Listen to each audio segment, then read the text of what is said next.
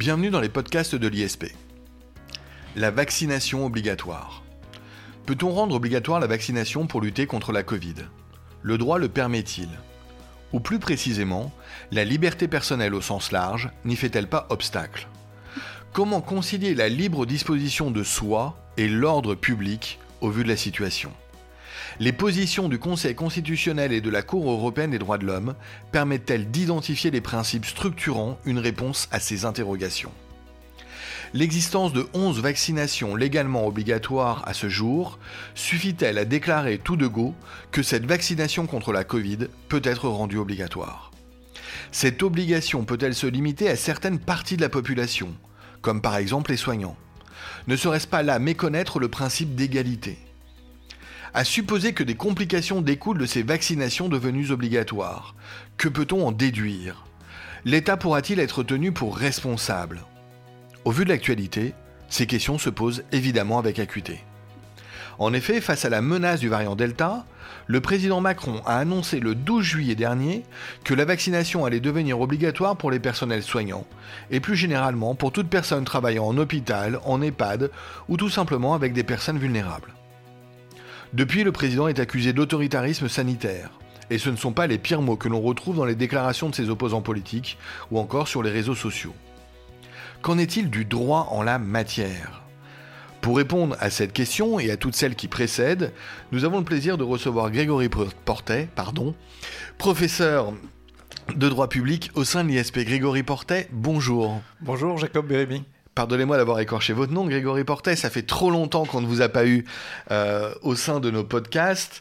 Euh, c'est donc un réel plaisir de vous retrouver. Grégory Portet, vous allez nous éclairer euh, sur cette question de la vaccination obligatoire. On vous remercie eh bien d'avoir accepté de faire ce podcast, on va dire, au vu de l'actualité et dans des temps très courts. Pour commencer, Grégory Portel, laissez-moi vous poser une question, on va dire, euh, de contexte. Euh, est-ce que vous pouvez nous faire un bref rappel de l'état du droit sur le caractère obligatoire de certaines vaccinations? Euh, Oui, avec grand plaisir. Alors, le caractère obligatoire de certaines vaccinations est, beaucoup, et vous l'avez dit en, introduction, beaucoup mentionné dans l'actualité.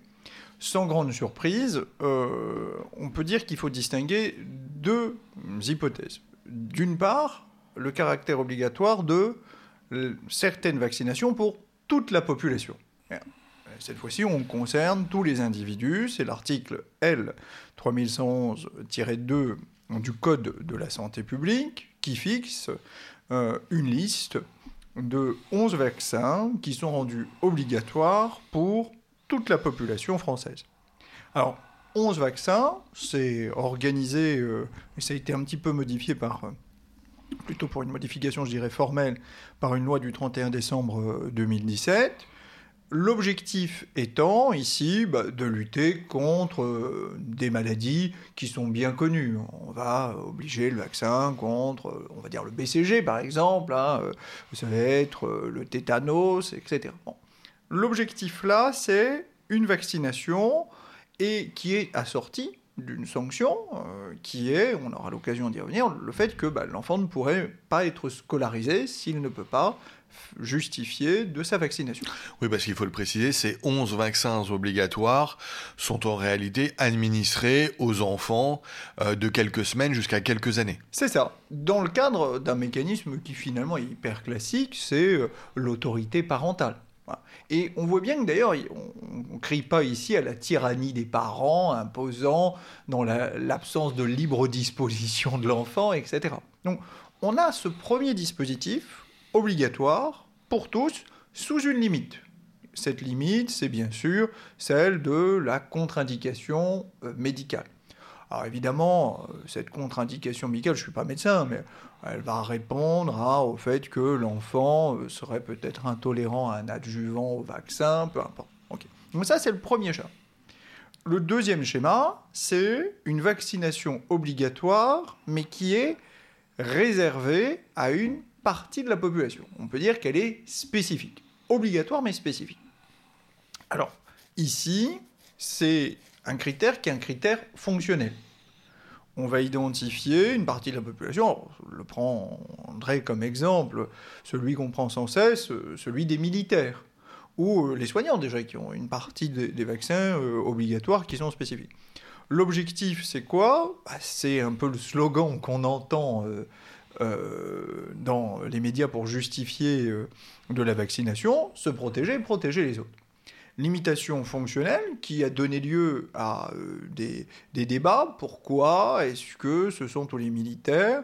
Mais on voit bien que l'idée, c'est l'exercice des fonctions justifiera de rendre. Avec une sanction qui n'est pas la même dans ce cas-là.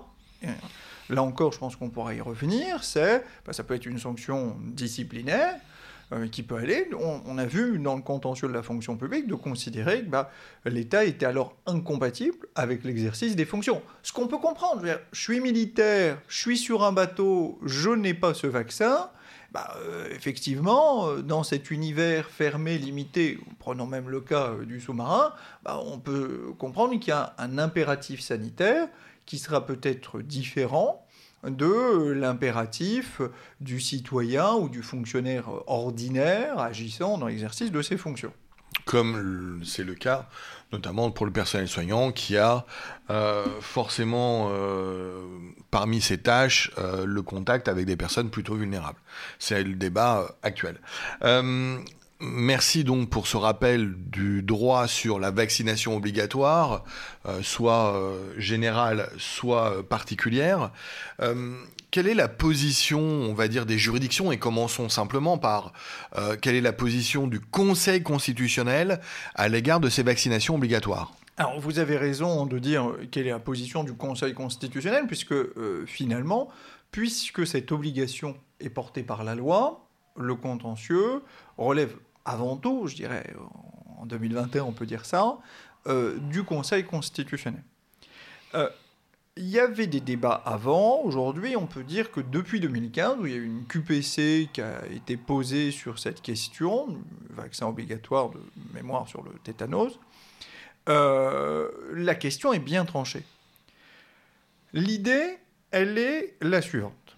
C'est que, comme à chaque fois, le Conseil constitutionnel va développer un contrôle qui est un contrôle de proportionnalité autour de trois critères. Et sur le troisième critère, j'insisterai sur la spécificité. Alors, trois critères. rien de, grand, de grandement surprenant. D'abord, bah, il faut que la mesure soit nécessaire. Ensuite, il faut qu'elle soit adaptée. Et enfin, il faut qu'elle soit proportionnée. La première question, c'est nécessaire. Est-ce que c'est nécessaire de vacciner les gens? Bon, bah, évidemment, on va regarder euh, quelle est la maladie qui est en cause. Euh, là, sur le tétanos, on va se dire, bah oui, il y a une nécessité, ok, pas de problème. Ensuite, est-ce que la mesure, elle est adaptée? Est-ce qu'il n'y aurait pas d'autres moyens qui permettraient, en quelque sorte, d'éviter cette contamination par le tétanos? Et puis enfin, le troisième point, c'est la proportionnalité. Alors la proportionnalité, c'est un enjeu qui est assez complexe parce que euh, ça va mêler, en théorie, mais on va voir qu'il y a une spécificité, la question du qui. Qui va-t-on vacciner? Quand va-t-on les vacciner? Pourquoi va-t-on les vacciner? Pour quel type de maladie, etc. Donc la proportionnalité, c'est toujours une analyse de qui, quoi, quand, comment, pourquoi, avec quelle garantie. Extrêmement circonstanciel. C'est ça. Sauf que, bah, on voit bien que dans le débat qu'on a tous, en tant que simple citoyen, sur euh, la vaccination, il y a une limite. C'est que nous ne sommes pas des médecins. On a du mal à savoir si c'est vraiment nécessaire. Et le juge constitutionnel n'est pas vraiment mieux placé que le citoyen ou que le médecin pour se prononcer. Alors, évidemment, ben, il y a de l'expertise en la matière, on va s'appuyer sur des rapports, on va documenter. Je voudrais insister sur la spécificité ici de ce contrôle de proportionnalité. Alors, excusez-moi d'être un peu technicien du droit constitutionnel à, ce moment-là, mais je crois que c'est intéressant. Vous êtes tout excusé, Grégory Portet. Merci beaucoup. Au contraire, on vous remercie de votre science et de vos conseils. Le Conseil constitutionnel, depuis sa décision IVG de 1975, euh, a une formule qui est extrêmement intéressante. Les gens connaissent la jurisprudence IVG, surtout les étudiants de l'ISP, pour le contrôle de conventionnalité, etc. Mais il y a une formule qui, pour moi, est une formule qui est encore plus intéressante. C'est que le Conseil constitutionnel nous dit qu'il ne dispose pas d'un pouvoir d'appréciation identique à celui du Parlement. Ce qui veut donc dire que il est bien conscient que la question de l'opportunité doit demeurer, en théorie en tout cas, entre les mains du Parlement, premièrement. Deuxièmement, bah, dans ce contrôle de proportionnalité, il a une spécificité, c'est qu'il est un juge. Un juge, alors on ne va pas revenir sur qu'est-ce que c'est qu'un juge constitutionnel et refaire le débat de Hans Kelsen sur est-ce que juger de la validité de la loi, euh, c'est être en quelque sorte un législateur négatif. On ne va pas rentrer dans ce débat, mais il est bien conscient qu'il faut qu'il laisse une certaine latitude. Ça signifie quoi? Il en fait une très belle illustration dans la QPC de 2015. Il réaffirme dans cette QPC que il ne dispose pas d'un pouvoir d'appréciation identique à celui du Parlement. Il va faire ce qu'on appellerait dans le contentieux administratif un contrôle restreint. Il regarde si globalement, ça semble proportionné que d'imposer une vaccination obligatoire. C'est extrêmement intéressant pour les pouvoirs publics, parce que ça veut dire que la charge de la preuve de la proportionnalité de la mesure sera facilitée pour le gouvernement. Et, et à l'opposé, la caractérisation du, de, de, de la non-proportionnalité est rendue extrêmement difficile. Exactement. Or, c'est là où je crois que les gens aussi, il faut, le dire, c'est que l'AQPC est un vrai procès, public, contradictoire. Lorsqu'on avait euh, jadis à se prononcer euh, sur euh, la validité d'une loi, et encore aujourd'hui d'ailleurs, dans le cadre du contrôle a priori, jadis ce n'était que du contrôle a priori. Il faut quand même se rappeler ce que c'est qu'un procès constitutionnel. C'est des parlementaires. Bon, là, on nous a annoncé que ce serait le gouvernement lui-même ou peut-être la présidence de la République qui saisirait lui-même le Conseil constitutionnel. Mais je crois qu'il faut pas être dupe. Quand vous avez ce procès constitutionnel, avant la promulgation de la loi, pas de publicité, pas de contradictoire, pas de transparence de l'argumentation, qui soutient la validité de la loi? Le gouvernement lui-même. A-t-on euh, des opposants? Non. Dans le procès constitutionnel, et c'est pour ça que je suis heureux de parler de la QPC, et qu'il y en ait une, parce que j'ai eu un vrai procès sur la validité de ce dispositif, avec des vrais avocats, et des communications, et des débats. Ce qu'il y a d'intéressant donc, je crois, c'est que la position du Conseil constitutionnel dans la QPC de 2015 est une position transparente, motivée, et j'ai essayé de le montrer ici, traditionnel.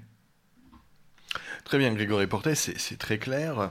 Euh, passons euh, au-delà maintenant euh, de la position du Conseil constitutionnel aux conséquences de ce positionnement. que peut-on déduire donc pour une vaccination obligatoire pour lutter contre la Covid? Très concrètement, Grégory Portet, peut-on imposer la vaccination obligatoire pour lutter contre la Covid? Alors, bah, je crois que il y a de très fortes chances que la réponse soit positive.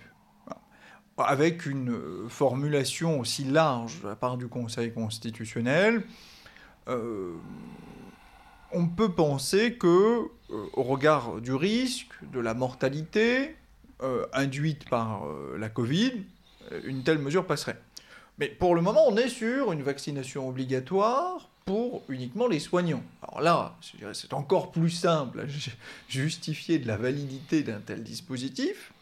Au regard, si on reprend les trois éléments, nécessité, il n'y a pas de débat, adaptation, il n'y a pas de débat, proportionnalité, ben, on voit bien que tout l'enjeu de cette limitation ici, c'est d'identifier quelles sont les personnes qui sont en cause, les soignants, quel est le risque qui est en cause bah, Il s'occupe des personnes vulnérables. Est-ce que cette limitation est en l'état proportionné? Bah, Oui.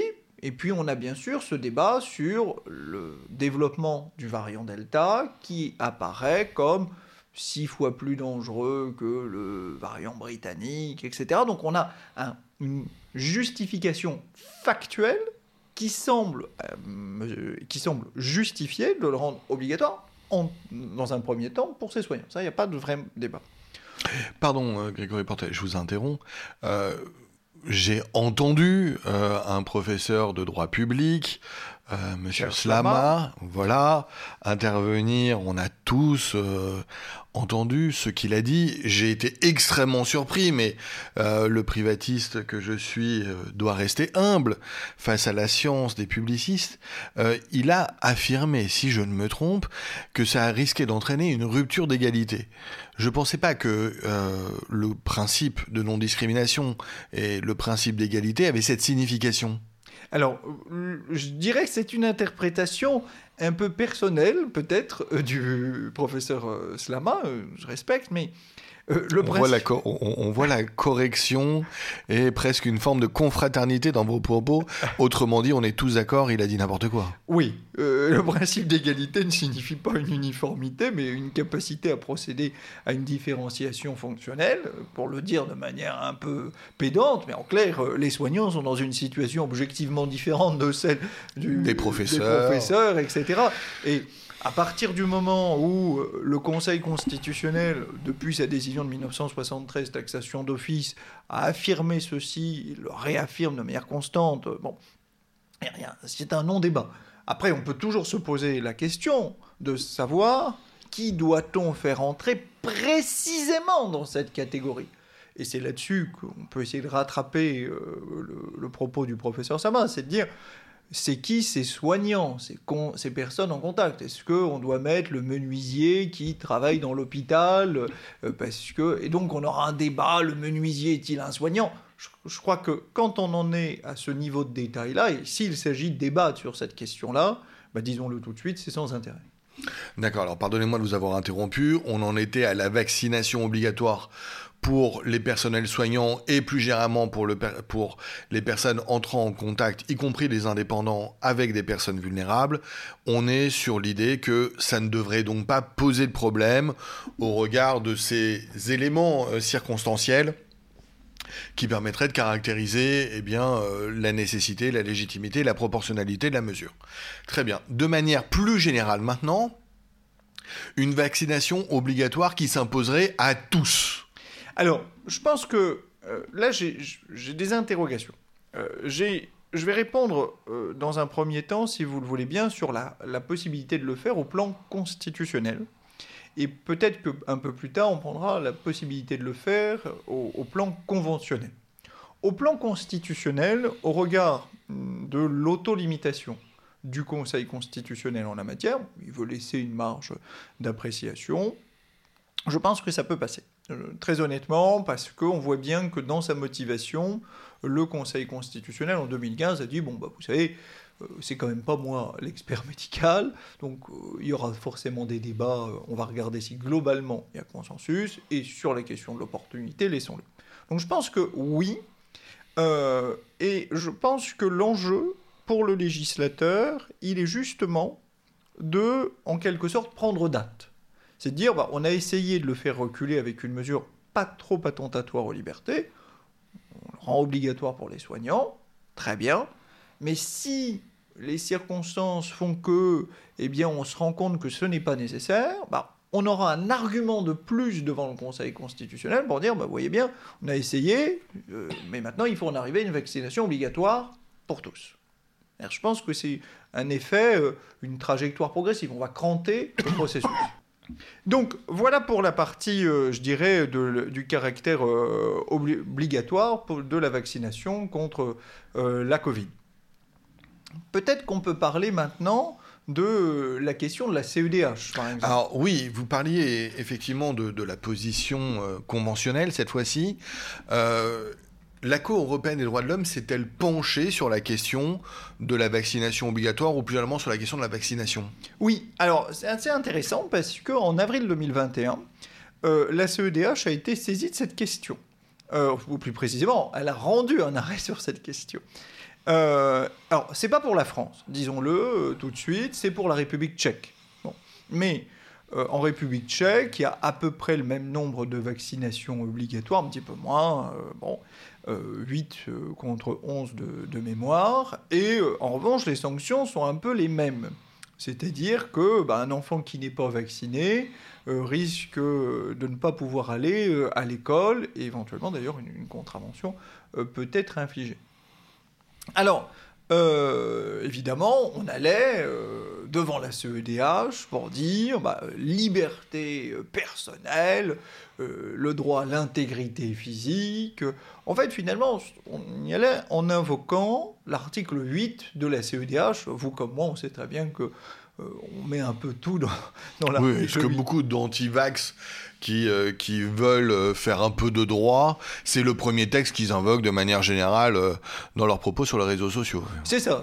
Bon, mais on peut mettre ce que l'on veut. Un peu c'est un texte fourre-tout. Ah bah oui, exactement. Donc, bon, on y va. Et là, la CEDH nous dit, bah, écoutez, il n'y a pas du tout d'inconventionnalité d'une telle vaccination obligatoire, après un raisonnement qui, là encore, est très symétrique de celui du Conseil constitutionnel, qui est euh, la mesure est-elle nécessaire, adaptée et proportionnée. Mais euh, si je me permets d'évoquer la position de la CEDH euh, à part de la position du Conseil constitutionnel, c'est pour dire quelque chose. C'est que il y a quand même une énorme différence entre le raisonnement de la CEDH et le raisonnement du Conseil constitutionnel. Euh, vous le savez, Jacob Bérébé, puisque c'est la Cour de cassation euh, pour laquelle je sais vous avez une admiration sans borne, euh, qui l'a fait. le, la CEDH est, opte pour un contrôle dit in concreto de conventionnalité et la Cour de cassation, elle, de mémoire dès 2013, a, commencé à faire ceci. À appliquer ce modèle. Ce modèle. Ce qui veut dire que euh, on a euh, dans les juridictions ordinaires, euh, la Cour de cassation en premier, le Conseil d'État ensuite, une tradition de faire un contrôle in abstracto et un contrôle in concreto. C'est-à-dire que, on va dire, est-ce que abstraitement la loi est conforme à la CEDH On va dire dans sa généralité. Puis, est-ce que l'application de cette loi à ce requérant précis dans cette affaire-là ne serait pas inconventionnel. On a ce schéma de double contrôle. En revanche, le Conseil constitutionnel, lui, ne fait que du contrôle in abstracto. Ce qui veut donc dire que la CEDH, quand elle a dû statuer sur la conventionnalité de la vaccination obligatoire, bah, elle a fait un contrôle que personne n'avait encore fait, qui était de savoir est-ce que, appliqué à ce requérant-là, l'idée qu'ils doivent se vacciner et que sinon ils ne puissent pas aller à l'école, est-ce que pour ce requérant-là, ça ne serait pas disproportionné? Appliqué à l'espèce, la CEDH nous a dit ça pose pas de problème, c'est pas disproportionné, etc. Une partie de la doctrine, le professeur Slama notamment, euh, s'est mis à se dire est-ce que ça signifie que on peut alors rendre obligatoire la vaccination contre la Covid par un raisonnement par analogie, d'une part? Une partie de la doctrine, par un raisonnement par analogie, s'est mis à se dire, bah, vous voyez, la CEDH a validé le principe d'une vaccination obligatoire, et donc on doit pouvoir faire la même chose contre la Covid. Et un peu dire, je crois que on ne peut pas aller aussi loin. La CEDH faisant un contrôle in concreto, elle a juste dit que pour ce vaccin et pour ce requérant, on pouvait imposer la vaccination et que la sanction imaginée n'est pas disproportionnée. C'est le propre des arrêts de la CEDH, on le sait, euh, ce qui est donné pour une espèce ne donnera pas forcément une généralité. C'est vrai, je, comprends très bien ce raisonnement euh, d'une partie de la doctrine. Pour autant, si on regarde bien, et vous le savez, les motivations des arrêts de la CEDH sont quand même assez euh, détaillées, il n'y a pas de doute à avoir. In concreto, ça passe. In abstracto, ça passera. On doit être capable de faire un raisonnement empirique à partir des décisions de la Cour européenne des droits de l'homme. Elle n'est pas qu'une juridiction de l'instant et de l'espèce. Exactement. Euh, très bien, alors ça c'est donc une lecture normative qui nous a amené progressivement vers la dimension matérielle euh, de la problématique. Alors la question suivante, très naturellement, euh, Grégory Portet, est la suivante. Quelles difficultés pratiques va-t-on pouvoir identifier euh, si jamais on devait prôner la vaccination obligatoire? Alors, il y, a de nombreuses euh, questions euh, qui sont concrètes. Bon, la première question, c'est qui va-t-on, pour qui va-t-on rendre cette vaccination obligatoire? Dans le qui, bah, il y aura la question de majeur, mineur, etc. Bon. Et là-dedans, se posera derrière cette question du qui, bah, qui peut être dispensé de cette vaccination obligatoire. un peu comme pour l'ensemble des vaccins. Qui Ensuite, quoi?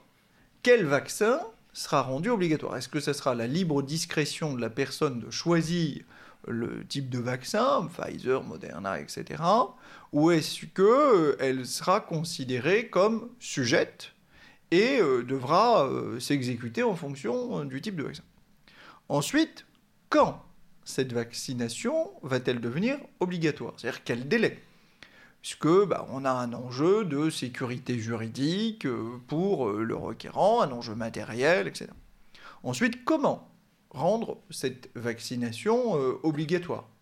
Comment le rendre obligatoire? Ça veut dire quelles sanctions va-t-on imaginer? D'une part, l'aspect sanction. Mais il n'y a pas d'obligation sans sanction de la non-exécution du non-respect. Exactement. C'est la définition de la norme de Kelsen, ce que l'on oublie parfois trop souvent. C'est vrai, c'est vrai parce qu'on voit bien que dans, dans ces dispositions, bah, il faut qu'on construise une sanction. Et quelle sanction on va mettre? Alors on voit bien que on peut imaginer des sanctions euh, pénales, la contravention, euh, typiquement.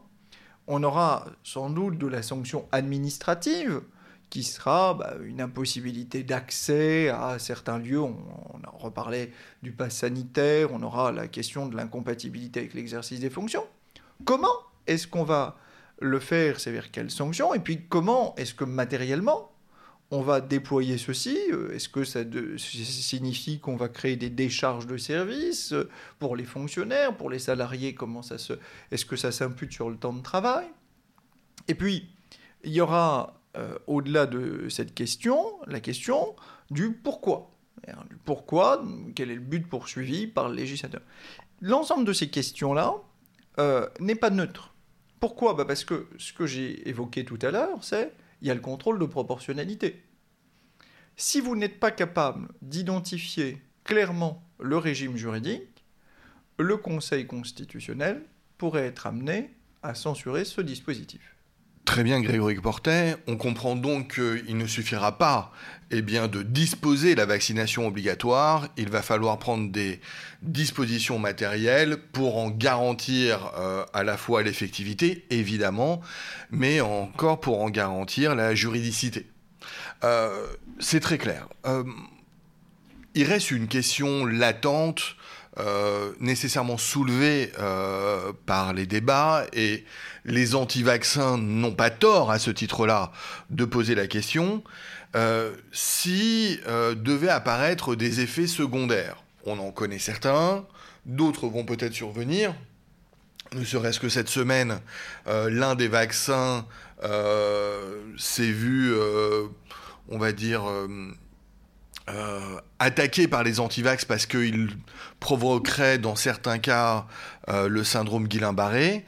Euh, bon, si demain des effets secondaires graves devaient survenir, ou si les effets secondaires déjà graves constatés devaient être corroborés, quelle serait alors la responsabilité juridique de l'État notamment, ou des autres acteurs, et on pense évidemment aux fabricants même des vaccins?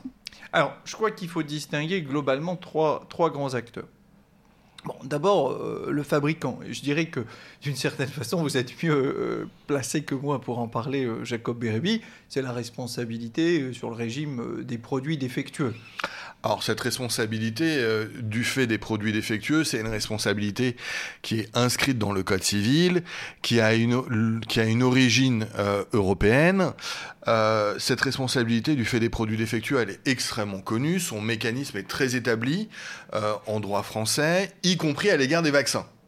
Euh, on a une abondante jurisprudence de la Cour de cassation en la matière, abondante jurisprudence de la Cour de cassation qui a, entre guillemets, reçu eh bien, le blanc-seing européen, puisque la Cour de justice de l'Union européenne a approuvé euh, la manière dont la Cour de cassation eh bien, avait déterminé le régime de la responsabilité des vaccins lors de la survenance d'une maladie. Euh, on pense évidemment tous à cette saga prétorienne euh, de la responsabilité du fait du vaccin euh, contre l'hépatite B dans l'éventuelle survenance de la sclérose en plaques. pourquoi je dis éventuelle? Parce qu'il faut savoir qu'en la matière, le lien de causalité entre la vaccination contre l'hépatite B et la survenance de la sclérose en plaques la CEP, maladie très difficile, euh, eh bien, n'a jamais été scientifiquement établie à ce jour.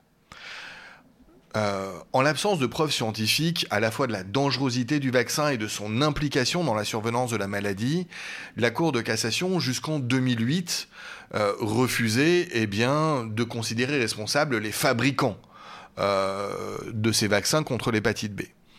La Cour de cassation a néanmoins vu évoluer sa position, et je pense à juste titre et en toute logique, face eh à la multiplication, on va dire, des actions, déjà, mais aussi face aux doutes toujours plus présents. Car l'absence de preuves scientifiques va dans les deux sens. Il n'y a ni la preuve scientifique de l'implication et de la dangerosité, ni la preuve scientifique de l'absence d'implication et de l'absence de dangerosité. Donc la Cour de cassation a très intelligemment décidé de faire une étude très in concreto. Pour la Cour de cassation, euh, c'est original, mais elle prône effectivement que les juges du fond, au cas par cas, décident s'il y a des présomptions graves, précises et concordantes de l'implication du vaccin dans la survenance de la maladie et dans la des présomptions graves de la dangerosité euh, du vaccin lui-même. On a donc aujourd'hui, pour l'avenir, si demain on devait se poser la question eh de la responsabilité de tel vaccin contre la Covid dans la survenance de telle maladie, une myocardite, ou encore euh, une euh, thrombose à effet grave, ou encore, on l'a dit là, de la survenance du syndrome Guillain-Barré, on a tout un modèle juridique qui nous permettrait, en théorie, d'aller chercher la responsabilité eh bien, des fabricants de ces vaccins. On a cette possibilité, en tout cas en droit privé. Euh, on va dire que, encore une fois, tout va dépendre plutôt de ce que euh, on peut imaginer aussi comme autre responsabilité, mais là je vous rends la parole. Et effectivement, euh, au-delà de ce régime-là, qui me semble le régime naturel, il y a le régime de, responsabilité qu'on peut engager du fait du soignant entendu au sens large, c'est-à-dire si le vaccin est administré dans de mauvaises conditions. Alors ça veut dire l'établissement, mettons, je prendrai un exemple, on sait que le vaccin Pfizer doit être maintenu à des températures, etc. Bon, bah, S'il est administré dans des mauvaises conditions, il y aura une responsabilité de l'établissement ou du soignant qui, euh, au moment de l'acte, par exemple, euh, blesserait euh, la personne. Je dirais, cette partie de responsabilité du soignant, on va la laisser de côté. oui, elle est aussi très établie dans le Code de la santé publique, aux articles L1142-1, grand 1 et grand 2, pour faute et sans faute. Là aussi, on a un modèle très établi, on a une solution. La vraie question, et on y vient, Grégory Portet, et là vous avez l'autorité d'y répondre et de nous informer, c'est est-ce que si la vaccination est rendue obligatoire, l'État sera considéré comme responsable des suites, euh, des effets secondaires, des effets nocifs de ces vaccins. Oui, alors ça c'est aussi un régime qui pour nous est vraiment bien établi. On a aussi de la jurisprudence assez abondante, c'est l'article 3111-9 du Code de la santé publique qui prévoit alors que c'est un régime de responsabilité de l'État. Alors, sous un certain nombre euh, de conditions hein, qu'il va falloir euh, établir sur... Il faut que cette vaccination soit obligatoire, et je dirais, euh, c'est un peu une évidence, puisque on part de l'idée que c'est l'État qui, en vous imposant cette euh, vaccination, vous a exposé en quelque sorte à un risque, et c'est un régime de responsabilité sans faute, ici, qui trouve à s'appliquer. L'avantage, et vous le savez, Jacob Berby, puisque nous faisons la même chose en droit public et en droit privé sur ces régimes, c'est que bah, ça nous exonère quasiment de la preuve du lien de causalité, ça limite euh, les causes d'irresponsabilité. On a eu beaucoup de cas euh, d'engagement de ces régimes de responsabilité, notamment sur les militaires qui euh, ont été, alors je pense notamment pendant les, lorsque les essais nucléaires existaient, où on leur imposait un certain nombre de vaccinations sur les sites de Muroroy, etc. Parce qu'on pensait que ça pouvait les prévenir des éventuels cancers. Et alors on a un régime de responsabilité sans faute de l'État si la Covid devait devenir obligatoire, je dirais que... Euh, bah, a... Le vaccin contre la Covid. Exactement, oui, pardon, excusez-moi. Euh, si le vaccin contre la Covid devait devenir obligatoire, pour les antivax, c'est peut-être une mauvaise nouvelle, mais euh, pour ceux qui ont des peurs et des doutes, c'est une garantie. C'est très clair. Grégory Portet, merci beaucoup. J'ai encore euh, accroché votre nom. Je Mais je vous promets de revenir, Jacob Beribi. C'est très gentil. Euh, Grégory Portet, je vous remercie pour toutes ces informations. Euh, vous savez que ces podcasts n'ont pas, tellement vocation à porter des idées, mais plutôt des enseignements ces podcasts ont plutôt la vocation à porter des idées objectives que subjectives, mais pour une fois, je me permettrai euh, de conclure sur ces mots. Allez vous faire vacciner. Vaccinez-vous. Si vous ne pensez pas à vous, pensez aux autres. Merci beaucoup. Merci à tous. Merci à nos auditeurs. Merci à Grégory Portet. À très bientôt, Grégory. Merci. Au revoir. Au revoir.